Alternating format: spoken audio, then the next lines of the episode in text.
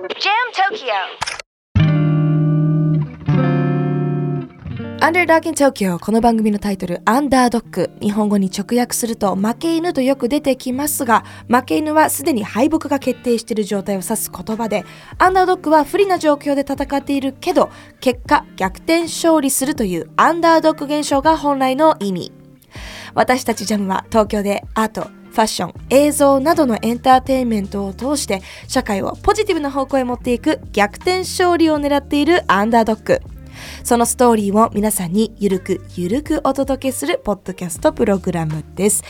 ということで今回のエピソードからシリーズで、えお伝えしていきます。なんと我々、えージャムですね久々のポップアップ行います。えーただのポップアップじゃなくて今回は社会問題を主に、えー取り組んでいるって言ったらいいのかな、まあ、社会問題取り組んでない学生団体もいるんですけど学生団体の皆さんと一緒にね手を取り合いながら、えー下北でポップアップを2月末から3月の頭2月29日から3月3日、えー開催することになりました。なのでそのポッドキャストあこのポッドキャストでは、えーそのイベントに参加してくれる社会、えーまあ、学生団体の皆さんと、えー一緒にねこうそれぞれの魅力をお伝えしながらぜひ「ポップアップに遊びに来てほしいなという思いを込めて、えーお届けしていきますよ。ということで第1回目の今回は、えー AFA の皆さん皆さんじゃねえ。ごめんね。AFA をえご紹介いただきます。この方に来ていただいてますよ。自己紹介団体の自己紹介とご自身の自己紹介お願いします。はい、AFA 代表の橋本圭司です。圭司君。大学3年生です。よろしくお願いします。よろしくお願いします。AFA はどんな団体ですか？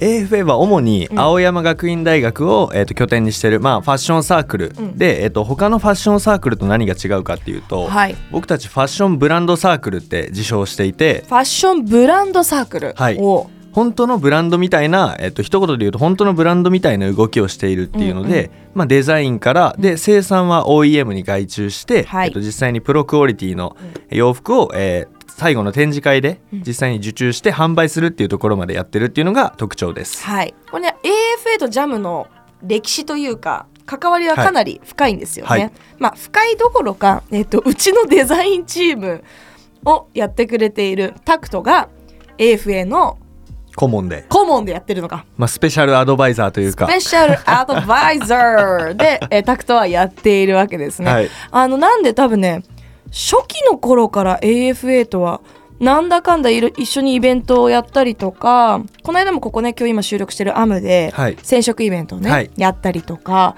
定期的にあのそれこそ渋谷スクランブルスクエアで、えー私の前身のブランドジェームズィーからジャムに変わった時に、えー一緒にコラボレーションという形で AFA の皆さんがデザインしたバッグだったりとかね。そういう関わりが深い深い AFA はい、で今回もなんかしようってそうですね。なったんだよね。はい、もう年一では確実にっていう形で。Yes, yes. そう。やっぱね私も学生時代の時に本当にいろんな大人の方に恵まれて、その方々のおかげで今日なんていうのかなこうやって仕事ができてると思ってるので絶対にこうジャムとして、まあ、学生団体学生団体というか学生の皆さんと関わっていくことは必須というか、だなって思ってて。ただね今回の AFA のなんかコラボなんかちょっとまた「ポップアップ一緒にやるのもさやったことあるじゃんって。まあそうですね。ね。僕たちがデザインだけしても、うんまあちょっと毎年一緒というか、はい、っていうのがあったので今回はちょっと。変えました。はい。変えまして、まあ、AFA に限らず AFA はデザイン、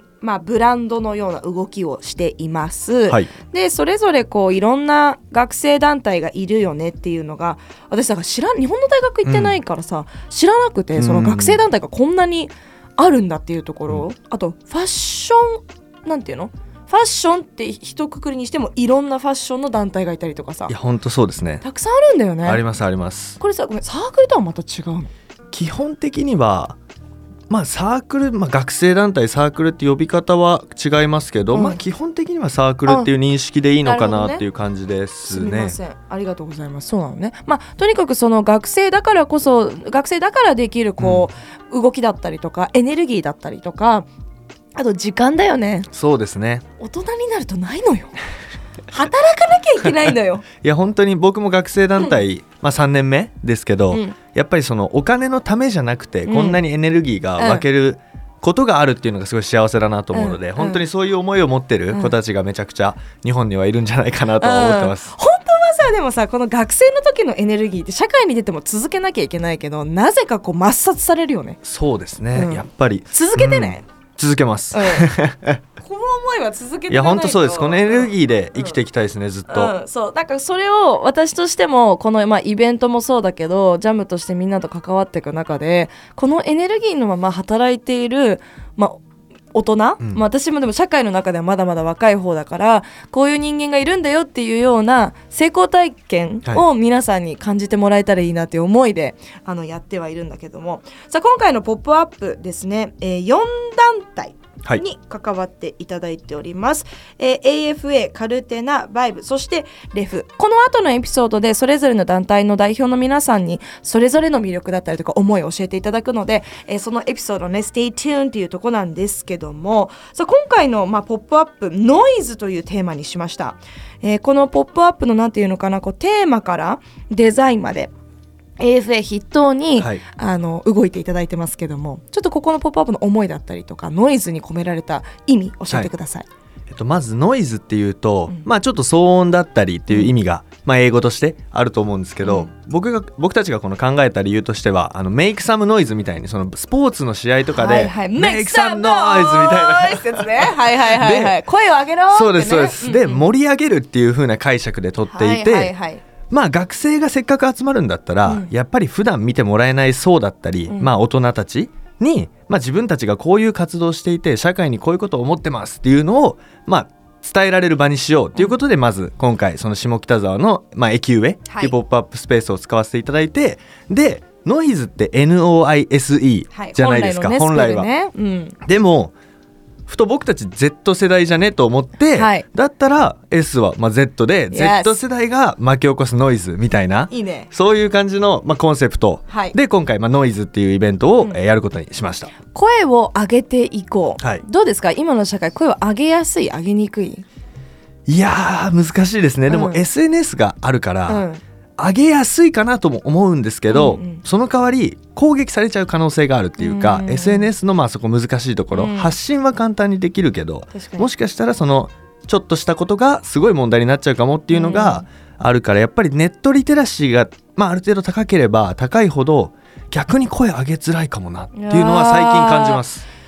いやこれ一個あるよね。私も団体あの学生団体の皆さんと他となんかこう対談させてもらった時に、い。やみんな言ってたのはやっぱりその彼らっていうよりかその彼らの周りのお友達がやっぱりそういう社会問題について興味持ち始めて声上げても、まあ、いわゆる意識高い系ってくくられちゃったりとか SNS の批判だけじゃなくて周りからの批判みたいなのもはい。あるって聞いて、なんかそれってこううーん。だからもうちょっと社会が暖かくなったらいいなっていうのは寛容に特に学生たちに対してはもう少し寛容になってほしいなっていうのはさほら過去の歴史たどっても学生運動っていうのが各国で学生たちが立ち上がっていろんな歴史だったりとか変わってきてるわけじゃない、はい。だからそこはなんか逆に私としても今回皆さんの力をお借りしたいっていうような感覚ではあるかな。うん、さあ「ポップアップの内容どんな内容になってますか？あと今回でコラボの T シャツもねありますよね。はい、えっ、ともうデザインも後ほど、まあ、公開されるんですけど、Yes えっとまずそれのアイテムの販売っていうのがまあ一つの、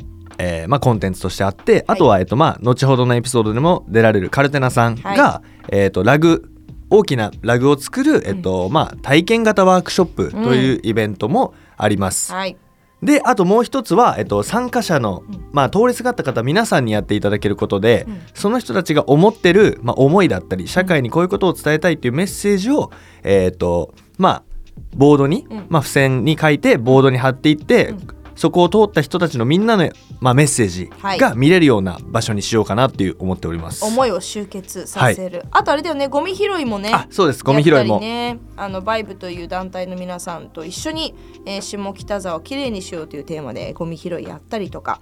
あとはですね、えートークショーも土曜日に開催いたしますので、えーぜひぜひ2月29日から3月3日まで小田急線沿い下北沢駅直結です。下北駅上にて我々ジャム AFA、えー他学生団体の皆さんと行うポップアップノイズ開催でございます。ぜひぜひ遊びに来てください。